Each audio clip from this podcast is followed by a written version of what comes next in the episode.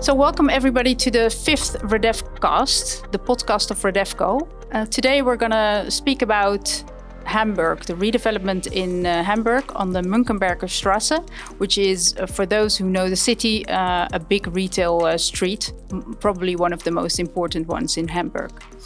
Um, my name is Priscilla. Um, I'm uh, responsible for corporate communications within Redevco. And um, discussing this beautiful project with me will be Stephen in London and Nikolas calling out of Dusseldorf. Um, Nikolas is um, also uh, working for Redevco as a project manager and responsible for this project. And then we have Stephen, the architect um, from Sergison and, and Bates. Um, they were selected to uh, to do this um, project for us. Welcome both. Thank you. Hi. Hello. Um, shall we start by introducing uh, you uh, a little bit more than I already did? Stephen, maybe you can Yeah. start. Sure. Uh, so my name is Stephen Bates. I'm a partner of Sergison and Bates Architects. We are uh, based in London, but we have an office in Zurich and also in Brussels. And we made this project in Munkenberger in collaboration with another office, uh, Rethmeyer Schleich Architekten from Cologne. And we're working sort of as one, um, knowing the office very, very well over many years. We're working as sort of a single studio to make this incredible project. Okay, good. Nicholas, maybe you can uh, uh, you can help us pronounce the street better than we have done so far.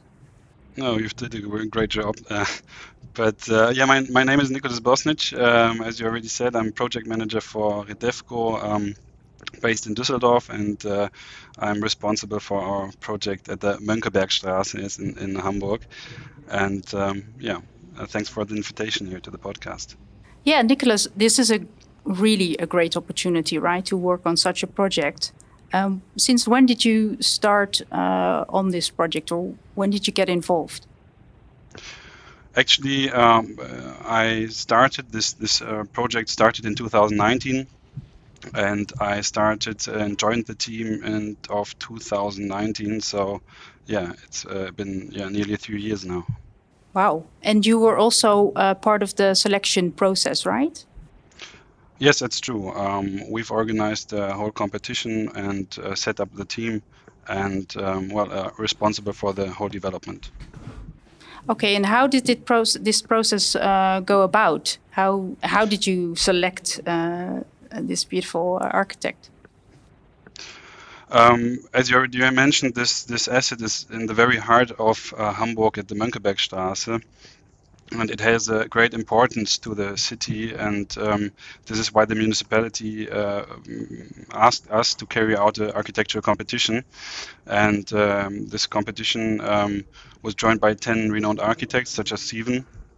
And uh, yeah, well, the the, the uh, competition started in uh, September 2020 and um, this was in the middle of the uh, COVID crisis, as you know. So we were cha- uh, facing a lot of uh, challenges, uh, travel lockdowns, uh, travel restrictions, lockdowns, and um, it took us nine months. Um, but in the end, we were all uh, really happy with the outcome. Stephen and his team yeah, handed in a, a, a concept that got 10 out of 10 votes from the jury, so it was really good.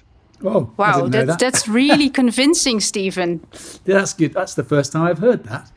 Um, so I'm delighted. And as you say, Nikolas, it was an extraordinary situation, wasn't it? Because uh, we had never run a competition procedure uh, in such a way because of COVID. And I remember longing for the moment that we would actually meet you, because I think we we were awarded the winning position and we still hadn't met in person. So it's a very unique, strange situation. But uh, it was Have you course- met in the meantime? of. Yes, several times. Yeah, yeah. We, we we looked for the next possible opportunity to to meet together and have to eat together and to talk about the project and you know and it starts what is an essential collaboration. You know, uh, it's a lot of hard work and we need to be together. You know, in every way um, Yeah. through the process. And it's been Yeah, I can it's imagine. been so far a really uh, excellent collaboration. I would say. Uh, good, good to hear. And this uh, collaboration came about through a uh, this selection process of nine months, which is, you know, like having a baby, right?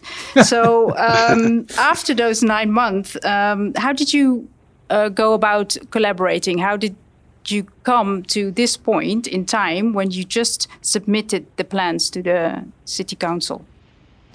Well, you know, just by the way, when you mentioned having a baby, I mean, you know, it was nine months in preparing for the baby, oh. but of course, then the baby arrives. Uh, exactly. Which is the competition, and then the whole new world starts. But um, well, Nikolas, are you?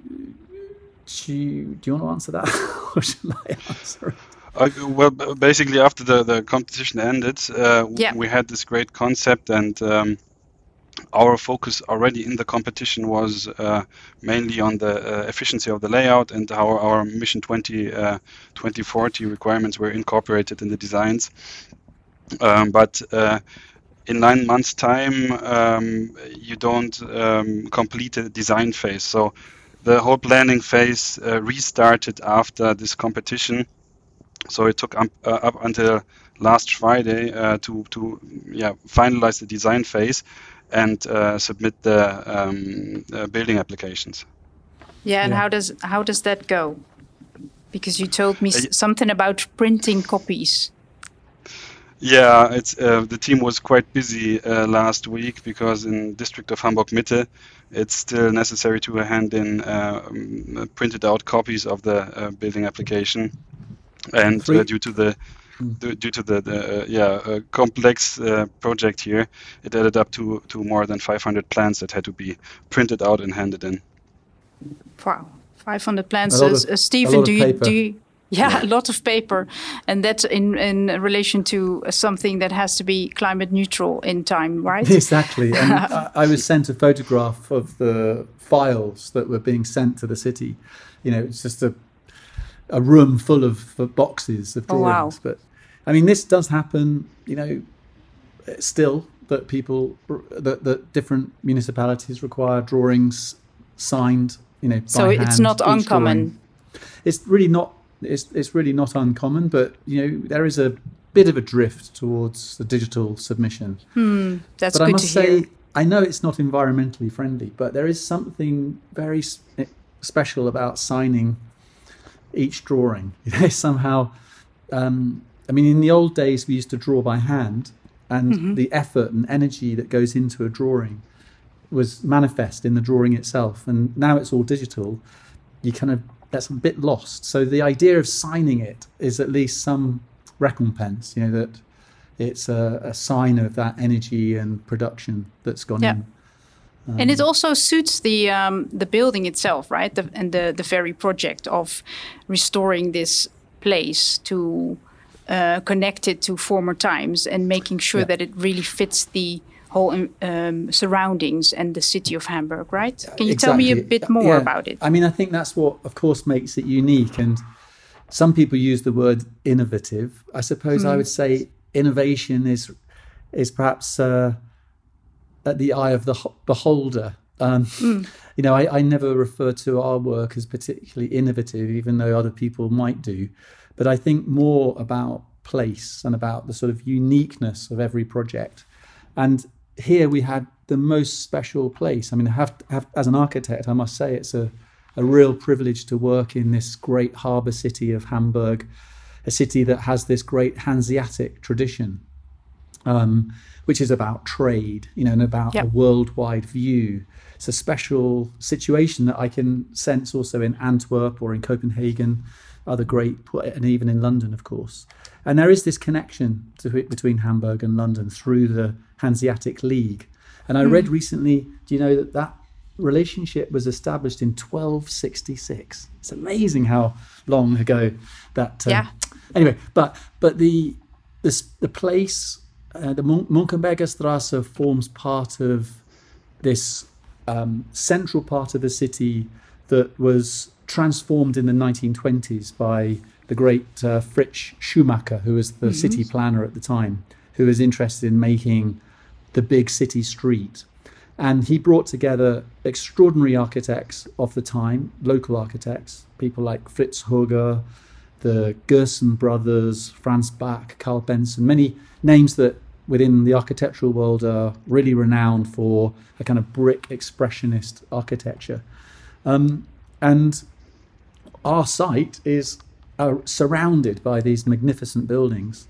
And with that comes a great responsibility, you know, to find an answer for a new building in such a place that has such tradition um, and meaning in the end for the both, yeah. you know the local culture and indeed the universal culture of yeah, architecture. and I, I saw yeah. some uh, drawings or renders, and it looks amazing. Um, I recognize what you say about the uh, the brick um, mm. fabric of it. Yeah. it, it. The look and feel um, of the well, hopefully of what it will become. Well, Can you say a few yeah. few words also to the um, functionality and the, you know, sure. with that? Um, so you talked about the the past, yeah. Um, but also the future. How does it need? You know, how do you sure. future proof something?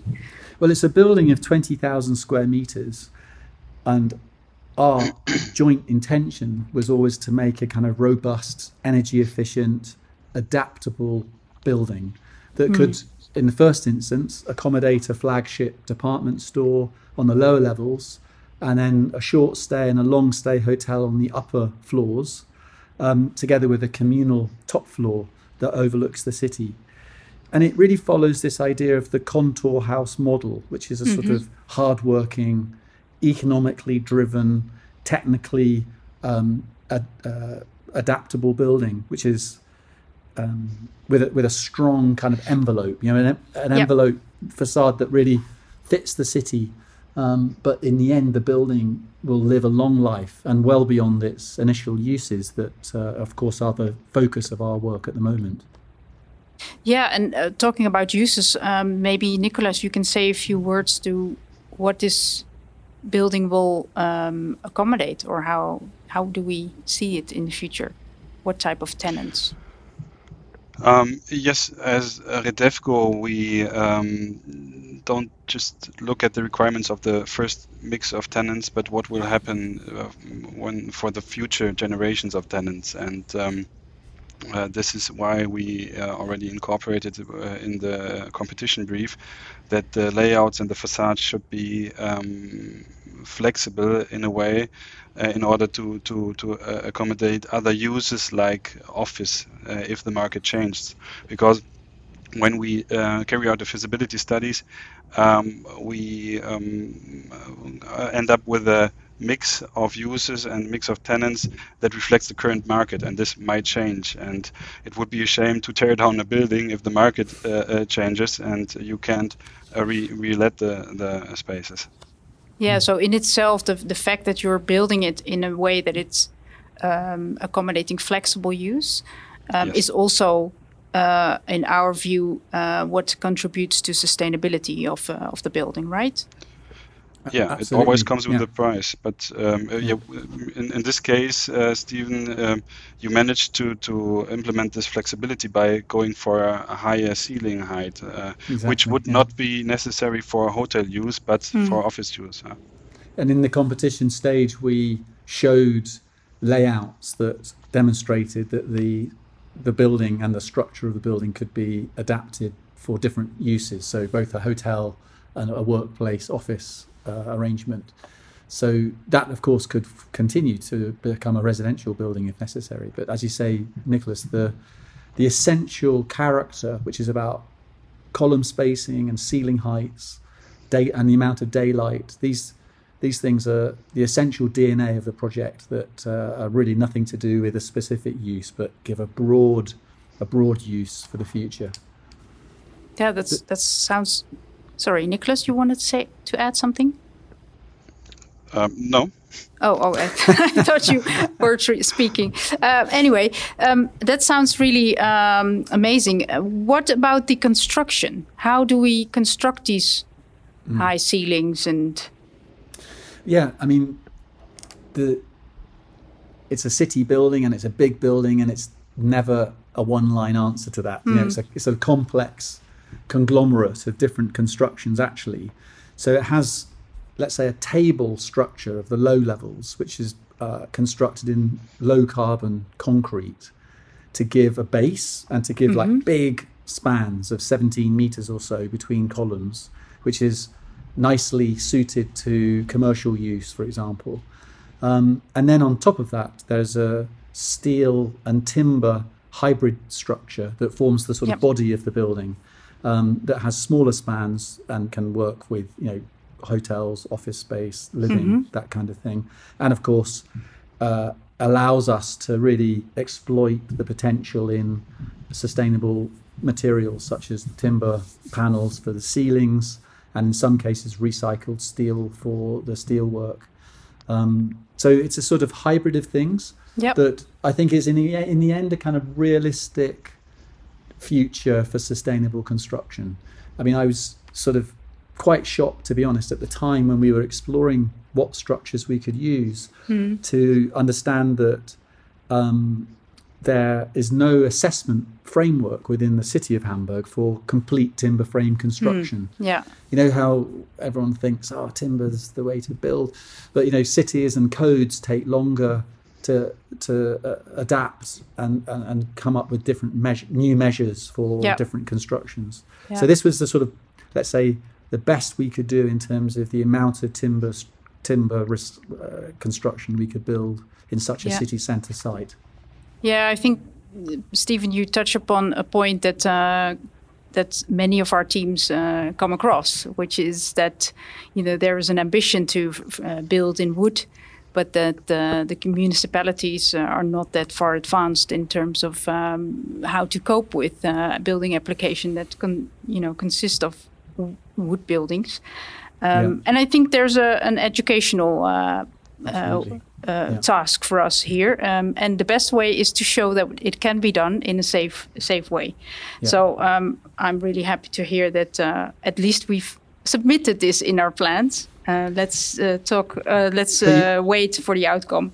But you know, just to say, because this is not normal, um, mm. but Redevco have this specific um, policy of a sustainability budget that they apply to a project and that was certainly a big attraction for us because we wanted to we wanted to build in a environmentally uh, efficient way and yep. right now in the market you know it's it's generally more expensive to build in a, such a responsible way because of the way that the the system or the industry is set up yep. and i think what was incredibly encouraging was that um, incentive from Redevco itself to uh, allow for a little bit of extra budget that could yep. be specifically aligned towards the sustainability credentials of the project. Yeah, I think this is uh, completely in line with our mission 2040, wanting to uh, create a net zero carbon portfolio by 2040. Um, so we touched upon um, the climate neutral perspective of the building uh, and our aim to make it climate neutral. We touched upon the the use of the building. Um, to make that last point more specific, can we say something about the actual tenants, uh, Nikolas? Uh, yes, sure. We're in a really fortunate situation that we uh, have already pre-let 60% of the assets uh, to um, SV Group.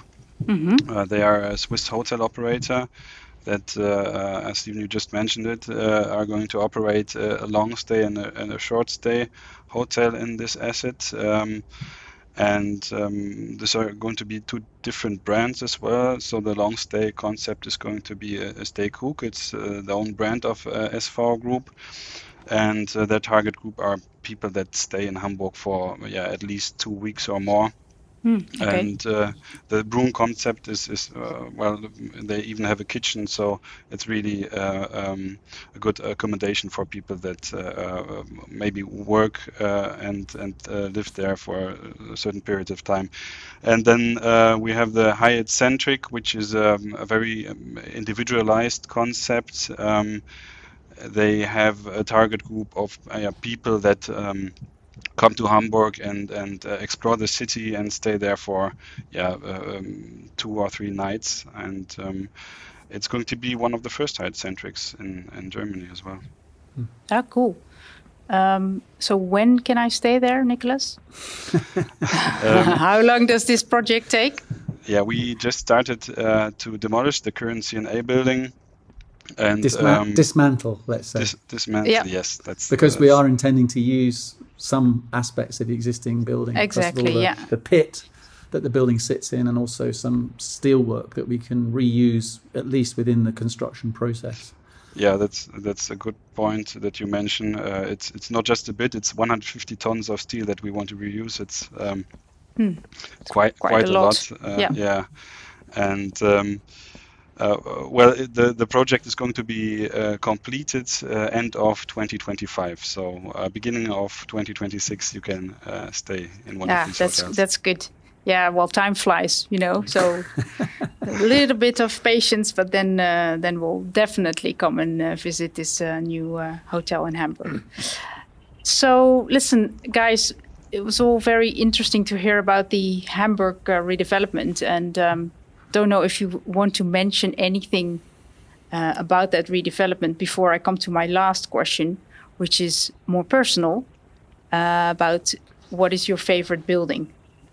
But maybe I would like just yeah, yeah, just like I'd like just to add some something else about the sustainability of the project because you know we've talked about construction and we've talked about the, the bigger concepts mm-hmm. of making a robust building that can be reused. But connected yeah. with that is this concept of cradle to cradle. Um, it's referred to often as C2C. And here in the project, again, with Redevco's um, support, we're, you know, we're working with specialists in C2C so that at every step of the way, both either in planning and strategy, but also in detailing and specification, we are re- understanding that there is a there's a, a, circularity to everything that we make and build. Mm-hmm. So there's a sort of life cycle approach, and there's this sort of mantra that we follow, which is screwed instead of glued, and yeah. anodized or raw instead of coated.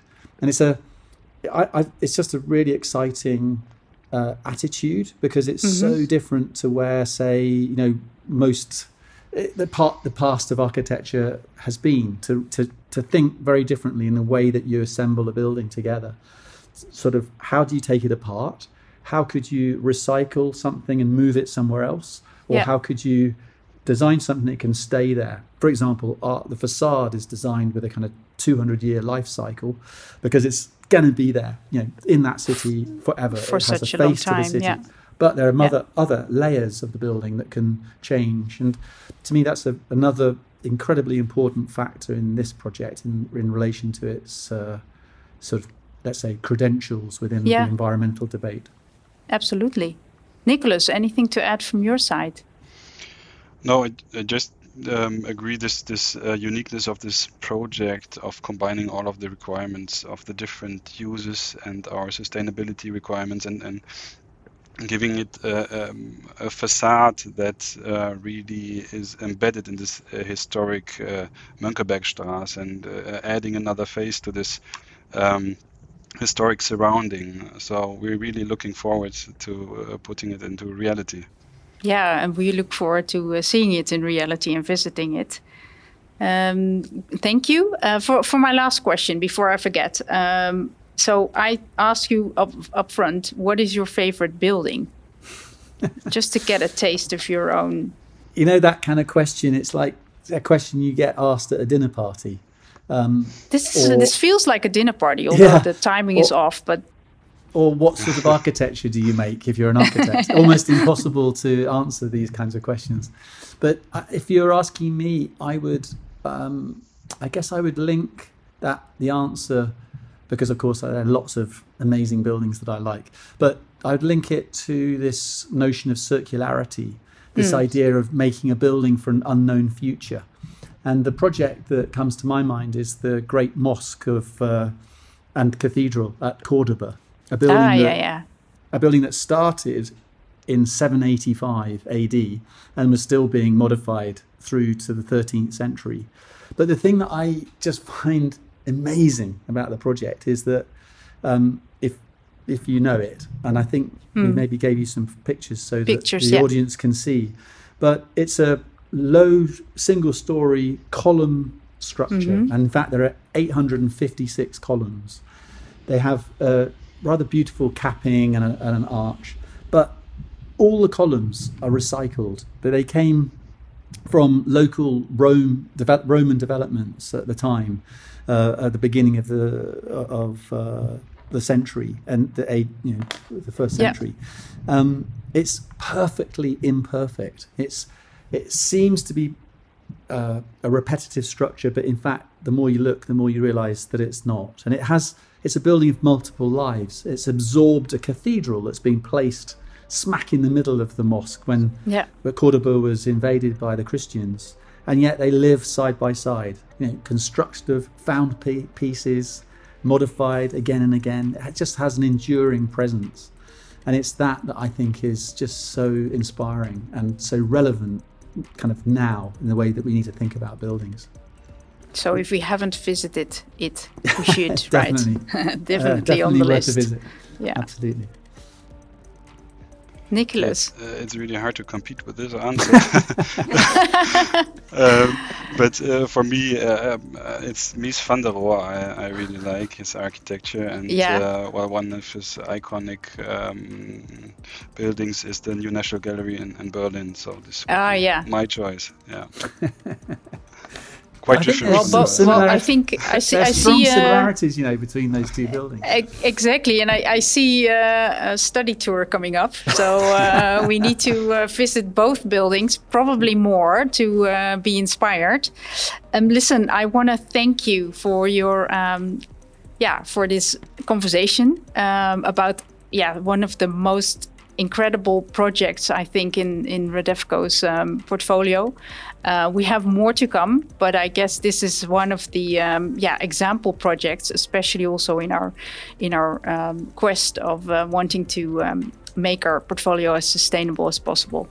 Um, well, I think in the future we will uh, hear more uh, from you, uh, from both of you. Um, keep us updated, and uh, for now, thank you very much for for your uh, explanation.